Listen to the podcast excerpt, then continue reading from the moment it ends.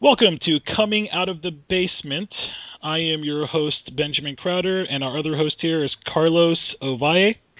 Excellent, thank you. Um, Carlos, who are we and what do we do? Um, so coming out of the basement started, it looks like three years ago this month. Uh, the website did anyway, and basically a group of friends got together and said, you know, between a lot of us, we have an awful lot of geeky hobbies, right? We like tabletop games, RPGs, video games, geeky television, film, music, comics, books, just you know a wide variety of stuff that people get really passionate about. And you know, there's there's the regular stuff that we put under the geek category, and there's also stuff like architecture and politics and just when we talked when we made the site we talked about just things that make us geek out you know stuff that we really care about that we can go on about forever. And um, we decided to make a blog. And you know we've had various degrees of participation in the blog. In, in recent times it's been a little bit less but we still try to keep it up every now and then. And so bj between bj and i we have an awful lot of uh, geek interest would you say? Yeah. And uh, we we um we go across a very wide span of uh, geek interests i would say. That's that's very true. I mean just just between the two of us we probably are exposed to a whole lot of geek stuff. Um and and we thought hey let's try podcasts. You know we we, we listen to podcasts regularly uh and we think they can be pretty interesting. So uh, a good way to just listen to two people kind of dissect a conversation. Not that there aren't already a whole bunch of podcasts, but we feel we have something to add to the mix. That's right. Uh, we, we, give it the Texas vibe, right? the te- although you and I are probably horrible examples of Texans, but uh, we'll, we'll, do our best to give it the uh, the Texas vibe per se. Hey, hey, Texas born and raised, man. um, not so much me. I'm, I'm um, a damn Yankee. Uh, born and raised Burlington, Vermont, and, and came down here and complained the, the weather. So that makes me. Not so liked here. I think I, I, think you've been here long enough that you can be considered a convert, right? I, I, I moved down here when I was five. So, um, brief explanation. Um, my name is uh, Benjamin Crowder. I go by the uh, the name BJ a lot of times. Um, I work in the IT industry as an email jockey for a large uh, uh, uh software company, and all things geek related. You know, movies, comics, D and D. I do it all. Um, you do a little bit more of the uh, tabletop gaming and the mm-hmm. comic books. I think I do a little bit more of the the video game playing and and the movie stuff. Yeah, um, so I'm Carlos Ovalle. Uh, I also work in IT, although in the education sector, and um, I run a computer lab, and I'm a doctoral student. I study um, well, information studies, the most generic subject that you could possibly think of, but specifically study stuff like libraries and archives, and specifically copyright and digital copyright. Um, and I do a lot of work in that area. And yeah, geek wise, I'm into a whole lot of stuff. And comics, actually, you know, um, I, I, grew up with comics, uh, learned to read on comics, and, and, collected comics for a really long time, and only recently have started to get back into it. So I think I missed a period there that uh, that you that you have a bit more experience with than me, but I'm trying to get into it again. How much of your original collection do you still have? Um, in Edinburgh, all of it. I, I, haven't lost a single thing. We've got thousands of comics. I mean, it, of course, it was my dad buying it back then, but it all still exists. We have complete runs of some 90 series. So yeah, I, I am the proud owner of a pretty much worthless uh, Valiant series of Excellent. X-O Manowar, Shadow, Man of the Atom, you know, all sorts of goofy stuff, and excellent, and excellent. I, I, looked it up recently, and it's pretty much not worth anything. So no, we got a lot of stuff. I mean, I doubt it's worth anything, but we have like a complete run of Firestorm and you know '90s Green Lantern and uh, you know, some Batman. We, we have the original Death in the Families and stuff like that. So. Oh, very nice, yeah. very nice, yeah. good stuff mm-hmm. to have. So, mm-hmm. we both have. Uh, I never realized it, but well, you are public sector and I'm private sector, and that. Yep. In the IT industry, and I think that's always an interesting perspective to come from. You know, mm-hmm. there's definitely a difference in public and private sector, but those aren't really geek related, so we probably won't cover those much, unless we do go off into just a wild tangent. Exactly. um, but within the geek realm, you recently came across some interesting stuff with Kickstarter. Yeah. So, um, you know, crowd with the internet, of course, uh, we've seen the introduction of crowdfunding to RPG things. So, um, the the earliest that I remember is Wolfgang Bauer, uh, you know, former WotC employee who went on and did uh, Kobold Quarterly and then Open Design. And what he started doing was these kinds of uh, patron funded projects. Um, so basically, a bunch of people they they sign up, they pay a certain amount, and they get various levels of access to the project. And basically, this way, the books are funded before you know completely before they can be published, and only if they get completely funded um, are they published. And in the open design model, you know, you have a chance to actually contribute if you pay.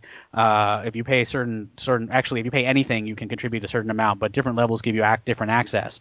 Um, and it actually works out really well. They they've put out a lot of great stuff, a lot of award winning stuff, and uh, a lot of authors have gotten their starts that way. Um, Adam Daigle, who recently got hired by Paizo, is one example who uh, really looked like cut his teeth on open design stuff, uh, as well as Brandon Hodge, uh, both local Austinites, although Adam recently had to move to Seattle to join Paizo, which is very cool. But yeah, so other companies started doing that too. Uh, Rite Publishing, uh, Zombie Sky Press, and all these different groups have started moving to this kind of patronage model where people basically crowdfund RPGs.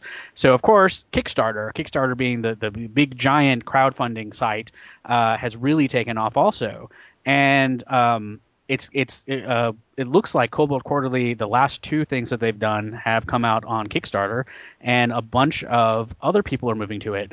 So um, White Wolf, you know, famous World of Darkness folks, uh, were purchased by CCP several years back, and um, you know, CCP had a bit of trouble uh, last year when they came out with like microtransactions and stuff, and they had to cut people, and, and a lot of those came from the White Wolf studio, unfortunately. Well, they've been Kickstarter uh, doing Kickstarter to fund their books recently. So uh, they came out with a, a, 20th anniversary Vampire the Masquerade, which seemed to be really successful, and then they you know so successful that they went ahead and did the V20 Vampire Companion, and that was a Kickstarter project. So one of the things that I think I'd like to talk about maybe a little bit regularly on the podcast is uh, mention Kickstarter projects that have either finished, but you can still you know buy the product, or that are ongoing, so you could potentially fund it. Um, I've funded a lot of stuff through Kickstarter, and one really excellent thing about Kickstarter is that it's a good way to fund kind of niche things. So uh, you said you've used Kickstarter before, right? Yeah. So there's a podcast I really enjoy called Tell 'em Steve Dave, uh, part of this Smodcast network, and they were going to do one of the first um, ever uh, LP prints of a podcast. They were going to print it to records and send it out to the people. And one of the things I find really interesting about Kickstarter is that it's really kind of designed for people to. It's almost like a pre-order system for right. them to to get enough money, and you can you can pledge more than that, right? You know, or you can pledge yeah. less than that. But there seems to be like the, the the sweet spot where you pledge this much and you'll get the product, right? right? Because so much of industry is based around having a certain amount of um, net worth to produce the product and then sell it, and then you reap the benefits afterwards, right? Right. This is a way for companies to kind of independently get pre-orders that will fund the project through development, right? And, like, different tiers get you different stuff. It's you know everybody there's a, some rules associated with it. Like you have to actually get a product. You can't. But uh, yeah, it's been I've been really impressed with the stuff I've seen on Kickstarter. Um, I've funded, it looks like, looking at my backer history, I've funded 13 projects, uh, some of which you can still purchase. So, uh, the Miskatonic School for Girls deck building game, which someday we will play and talk about, uh, was funded through that, which I recently received. Very cool, Cthulhu based card game about a girl school uh, where your teachers are, you know, the. Uh, the the elder ones, uh, and also a couple of other really interesting things. Quantum role playing game by Josh Frost, uh, which is a sci-fi based RPG, uh, got completely funded and super successful. They made a ton, 328% funded, you know, more than forty thousand dollars, which was really uh, a good early sign of of, of uh, what this funding could do for RPGs.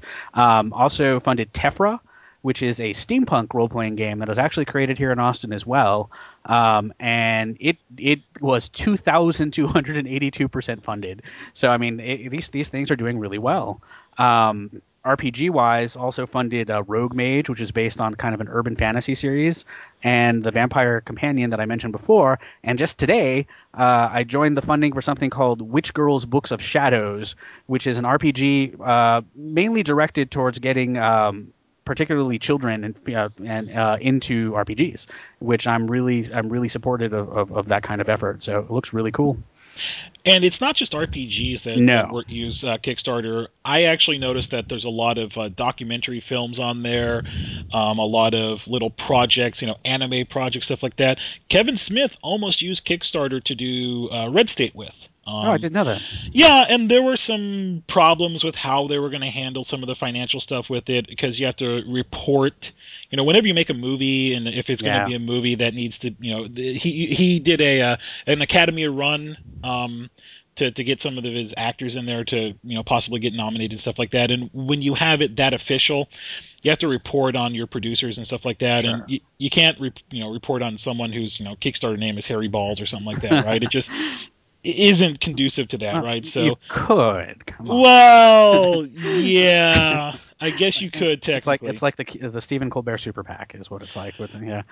well, um, that's a whole other conversation. Yeah. right. So I yeah I, I've contributed to some some other things also. Um, one that's that's semi RPG related is Monte Cook actually uh, did a Kickstarter with Jen Page, uh, who you may know as the sorceress from. Uh, um, what in the world is that geek movie uh, that that uh, oh yeah now I'm drawing a blank it's uh, the Darkness Rising oh, the uh, game, the, ga- gamers the gamers, right? Yeah, so Jen Gamers Page was a sorceress in the gamers too. So her and Monte Cook got together and decided that they were going to do a, uh, you know, ghost hunters investigating the paranormal kind of uh, documentary. And so they funded themselves their Kickstarter. Um, you know, even though I don't believe in any of it, I think that could be a whole lot of fun. Um, I've also fund helped fund Code Hero, which is a game that teaches people how to make games, teaches kids how to code and stuff, which sounded really cool. Now, have you ever seen the show called Community? Yes, I, I'm a big fan of Community. I've heard that I am a horrible geek for not having. I don't watch a lot of television, so I haven't seen Community yet. But apparently, and and I did see this, is that there was they did a series called uh, Doctor Spacetime. yes, I do remember Doc. It's it's a, a spoof of Doctor Who. Ex- exactly, and and I saw a little t- the little tiny clip that they did on it, and I thought it was hilarious. Well, um, they decided to do, and by they I mean the guy who played Doctor Spacetime decided to do a Kickstarter, um, a Kickstarter funding for making the Doctor Spacetime television series. So he did a web series, or, web series, I should say. Unfortunately, you know what happens when this happens is uh, they got a call saying, "Hey, you might be infringing on our copyright, so you've got to take it down." So what he did is instead of having the Doctor Spacetime web series, they have untitled web series about a space traveler, and they're making that into a web series. And if you Google untitled web series about a space traveler, you can find the current iteration of Doctor Spacetime. That's a little silly, but uh, it, it works for me. Oh, and it looks like they are completely um, successfully uh, they, funded. they are successfully funded, and, and you should be able to get their stuff, uh, you know, hopefully within the year. The, the the last one I want to tell you about is one that's that's still going on, and there is a show called uh, a movie that they're trying to uh, fund called Best Friends Forever. An apocalyptic feature film, which is uh, combine two girls, a 76 AMC pacer, the open road, and an impending nuclear apocalypse. Then you get Best Friends Forever, and it's filmed uh, filmed in L.A. and in Texas, and it's a zombie apocalypse movie. It looks really cool. Another zombie apocalypse movie that'll But never it- get old. Uh, well, it might, but this one I think has some has some uh, has some really good potential. I, I say that even though I'm a huge fan of the Walking Dead series. I, I read the entire um, comic series and I've been loyally watching the the uh, TV series also. yeah. So I, I'm a big fan of Kickstarter. Do you ever think that we'll see like a major motion picture funded by Kickstarter? You know, I don't. Uh, I guess it depends on how we define a major motion picture. If you're talking about something like Red State, uh, or more some indie films, yeah, I think definitely. Uh, like Paramount back stuff, I'm not so sure. Not soon, anyway. Well, we'll we'll put it a little bit more defined. Let's say something that um, you see at one of the, the local Regal cinemas or Oh, sure. Cinemarks, right? Yeah, abs- oh, totally. I mean, I think even I think Best Friends Forever could be such a thing. I mean, they've got a really ambitious goal, a seventy-five thousand dollar goal, and uh, uh, which, of course, you know, in movie making terms, isn't a lot of money, but um, you know, it, it, I think I think that'll definitely happen. I almost said Alamo Drafthouse, but you can see just about anything at the Alamo Draft. Yes, you can see air sex, you can see, you know, home movies, whatever. Did you ever tell you about one of my birthday uh, parties? They got a copy of the original Conan the Barbarian print and played it for my uh, my birthday party at the Alamo Drafthouse. That is awesome. That was pretty awesome. Yeah. So I I think that uh, this is just going to do nothing but be good for the community at large. You know, allows us to, to fund projects. I think you will see. Well, one of the things I find funny is if you look at these movie projects, they say, you know, if you contribute X number of money, you will be considered a producer. Yes. And, and you'll show up as in IMDb. Yep. So I think IMDb is going to be flooded with a whole bunch of quote unquote producers. Well, if they get funded, it's going to be the, the thing. If yeah. they if they get funded, right? You know, Yeah. so IMDb was already flooded with a lot of quote unquote actors, right? Now we're just gonna have a lot of quote unquote producers flooding Yeah. IMDb. So yeah. Since I've never been quite sure what a producer does exactly. eh. Uh, actually, I, I did a report on uh, producers for, for film school a long time ago. this is back before I, be, I was an English major, and I contacted um, Scott Mosier from uh, the producer of all of Kevin Smith's films. right. Um, and I was like, "Hey, I'm doing a report on producers. Can you kind of give me the lowdown?" And so he actually gave me a really good email, just kind of explaining the, what a producer does. And it's a matter of um, finding it to kind of boil it down to the lowest common denominator. It's about about finding resources, be it financial resources, um, places to film, equipment. You know, it's it's really somebody who's a resource finder hmm and and that makes sense why you'd be considered a producer because you know within Kickstarter you are providing you know Right. the the most generic resource of them all money And, and yep, yep. And you'll see people asking like, "Hey, if you have this type of camera and are in this area, then give us a ring." so yeah.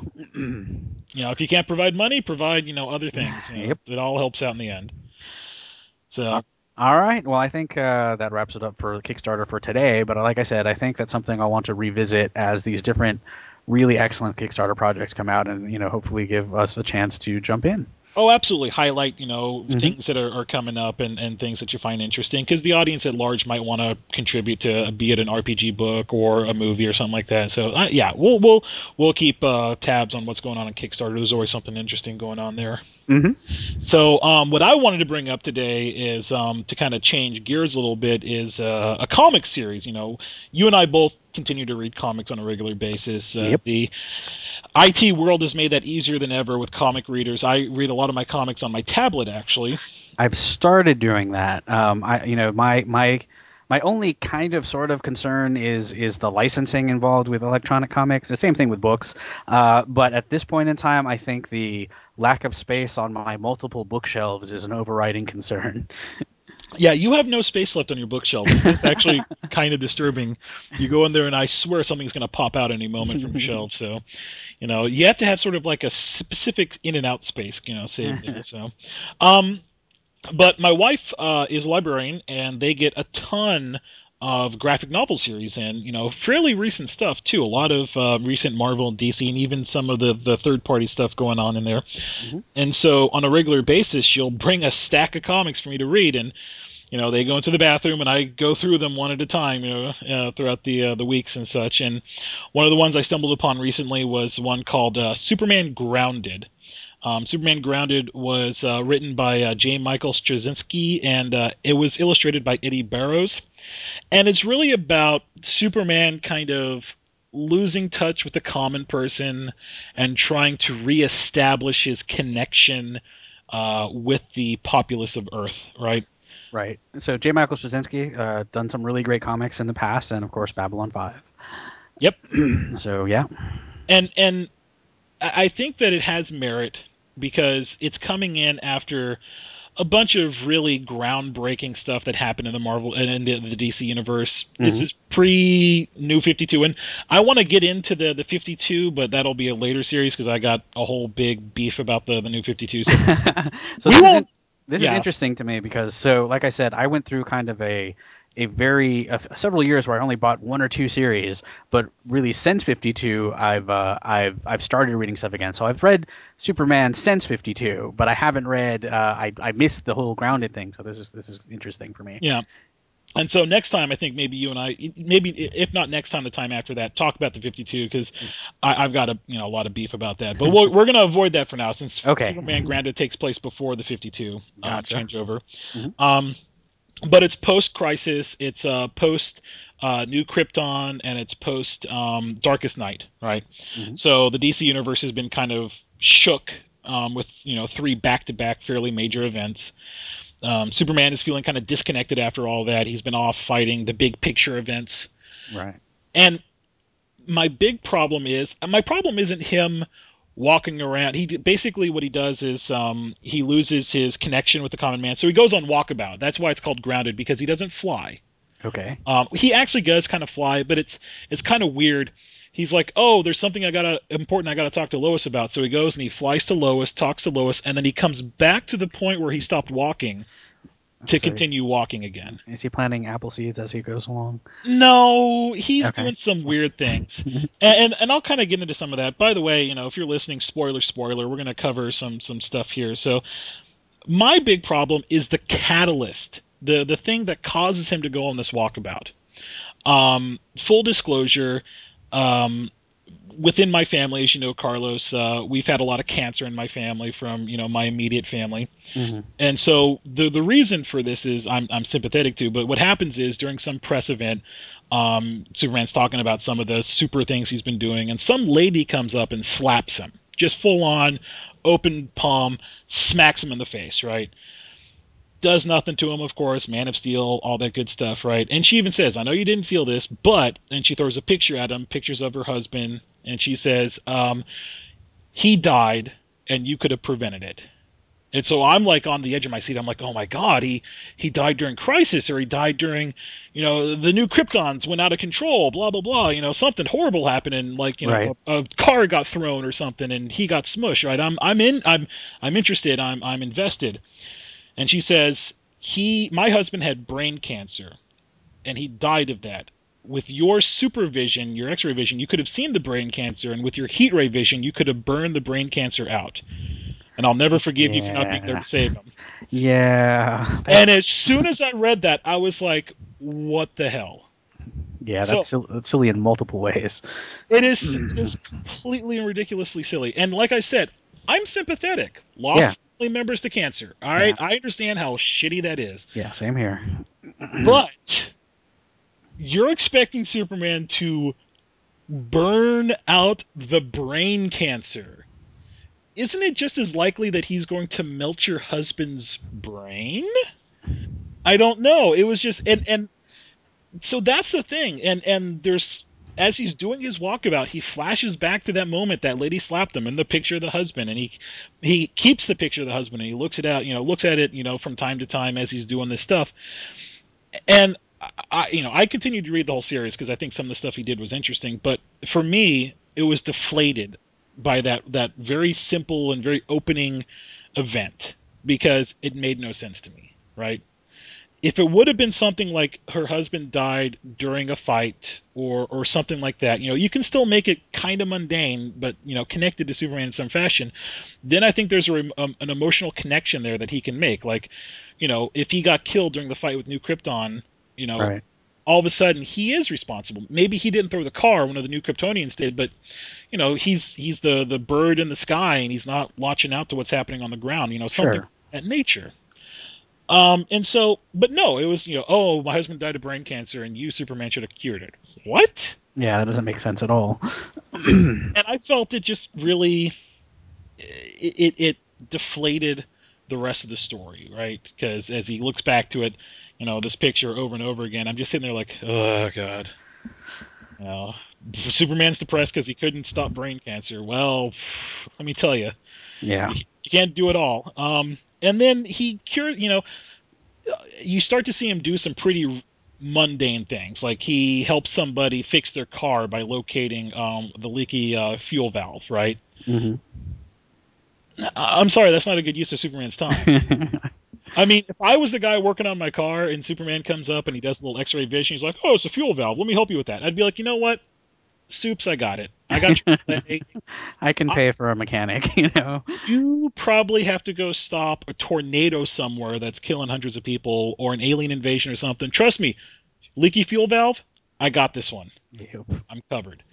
So that was my problem is that some of the mundane things were a little too mundane and and the catalyst was just ugh, so bad. Such a bad reason for him to get all mopey and depressed and start doing his walking. So And it's kind of funny because you know, obviously we have the the geek, uh, you know, passionate geek. We could argue about the reality in this reality because it, it's it's a one of the almost stereotypes is arguing about stuff that isn't real.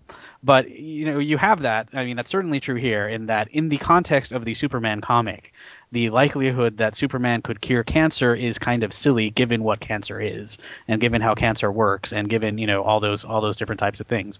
But at the same time you do. I mean, it's it's a story and even given the context of the story, it does seem really strange. Like I, I understand that they were trying to make a point, that they were trying to probably illustrate, you know, Superman's removal from the common man, but that seems to me a really strange way of going about it. It, it just didn't make any sense. You're absolutely right. I mean, I think they were trying to connect with their audience, um, mm-hmm. put something in there that maybe their audience experiences on a regular basis. Cancer is something that a lot of people go through. I completely understand that perspective, but from a logical standpoint, it right. just didn't make any sense, right? Mm-hmm. I mean, eh, I'm not going to blame Superman for. It just sounds dumb to even say those words. Mm-hmm. You know, blame Superman for for someone dying of cancer. You know, it's there, there's so much more use you can do with that emotional power. You know, yeah. And, yeah. So, I like I said, I was disappointed. Um, I, have come off of reading some pretty good series recently, and I was kind of looking forward to that one because mm-hmm. I'd read the hype around it. I was like, Superman's walking. Why would you ever walk? I would never walk if I could fly. right? You know, I right. would, I would even sitting at my chair playing video games, I would still probably just hover just because I could. Right.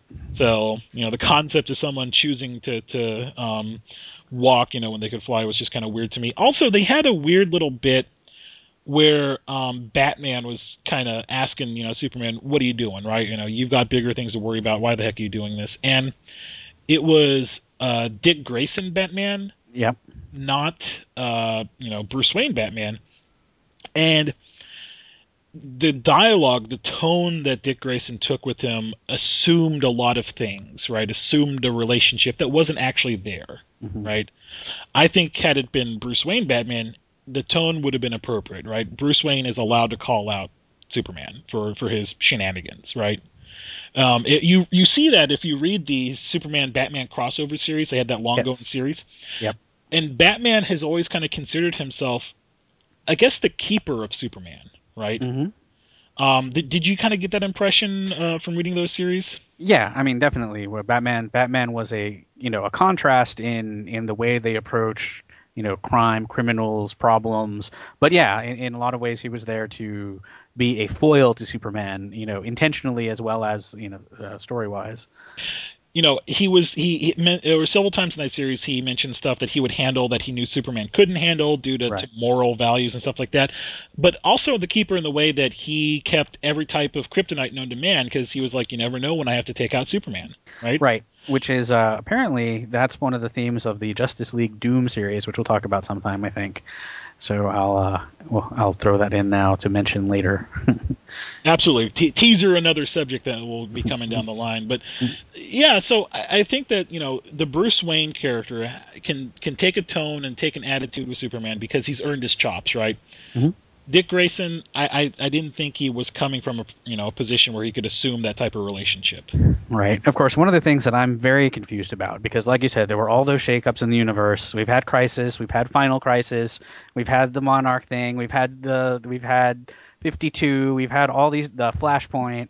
I don't actually know what the history for some of these characters is anymore. So you know, I so did Dick Grayson ever have a? I I don't know. I doubt it that's kind of dipping into the 52 thing a little bit, yeah. and, and we can kind of just touch on that briefly. My problem with 52 is that I thought it was going to be a complete reboot, right. like you know, worst, and, and that's what I was looking forward to. I was going to buy into that. I was like, do it, just reboot the series. You know, all the mess with like Earth 2, Earth 4, Earth Prime, all that good stuff. You know, all that was just confusing. It was cluttering up the universe set us from square one. You can get a whole new audience that way. They can see Batman go through, you know, his parents' death. He can see Superman because they always just tell that in flashbacks. They never sure. really expand upon it. You know, that could have gone on for a very long time. You know, as they come into their own as superheroes, meet each other, go through all those relationships again. Because when it's hard to come into the comic book series fresh, right? If you've never, if you've never even heard of Batman, and you yep. pick up a comic, you're going to be instantly lost, right? Right. And so, is that what you assumed that they were just going to completely hard reset the entire series? Um, I wasn't sure. I thought that's kind of what was going to happen, but I wasn't. You know, I'm never sure what's going on with these big shakeups anymore. so, So- That's what I assumed, and then that was completely not what happened. yeah. And what happened instead was a really confusing.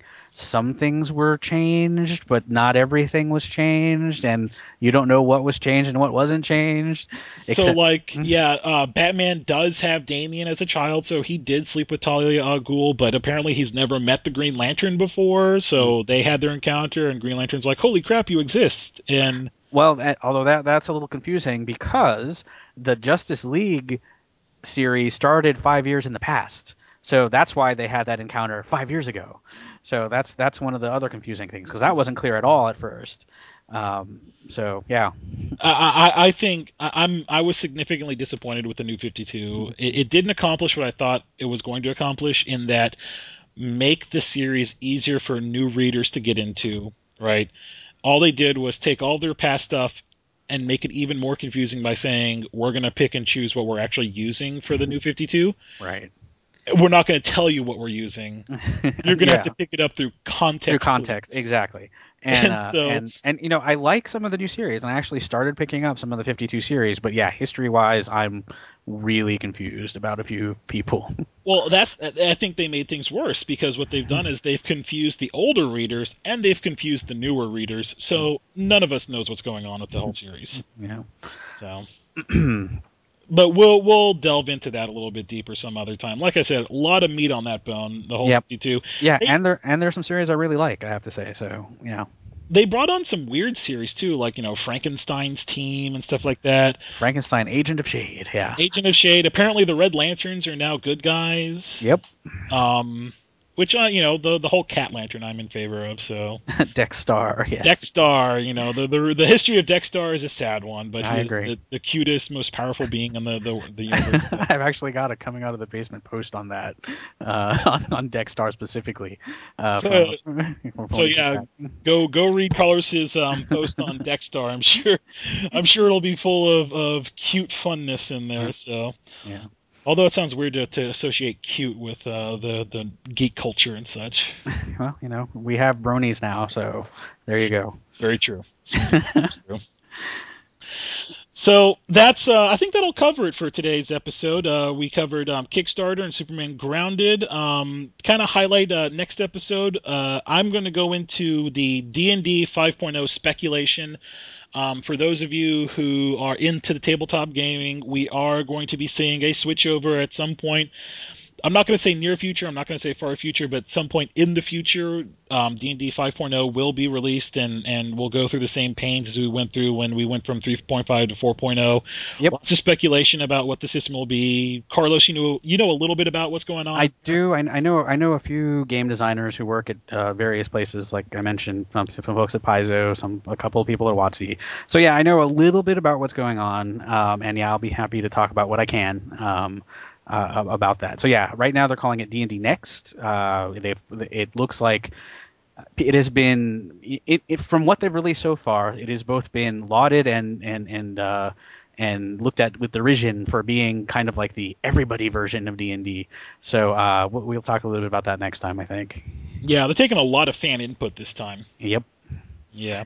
And the other thing I wanted to talk about was, uh, you know, you touched on that before. We touched on it a little bit today. Was looking at uh, electronics uh, publishing, and me, I'm thinking of looking at some of the comics uh, that that come out electronically, and uh, some of the uh, books. I, there are some books recently that have been released that I think have been really good, and really good geek books that have only been released electronically. So I think it'd be really interesting to take a look at some of those and, and draw some attention to them. I think there's a whole new brave world when it comes to electronic publishing. My wife is a huge, huge Kindle user. Um, you can't tear that thing away from her. She uses it in the car as I drive around. Yeah, same same here. My wife is also my wife is also a librarian, uh, although she does more cataloging. Uh, but yeah, uh, we are huge Kindle users, we, uh, huge ebook readers. Uh, we've got all kinds of stuff going on there. So, looking forward to it. Absolutely, that sounds good. Um, Carlos, what's the URL for the blog? Uh, hopefully easy to remember. It's www.comingoutofthebasement.com. And then if you want to reach us on Twitter, you can reach us at COTB1. because apparently someone else already had COTB. Uh-huh. So on Twitter, you can reach us at COTB1 and Or- um, post yep, any or- questions or subjects that you'd like us to cover.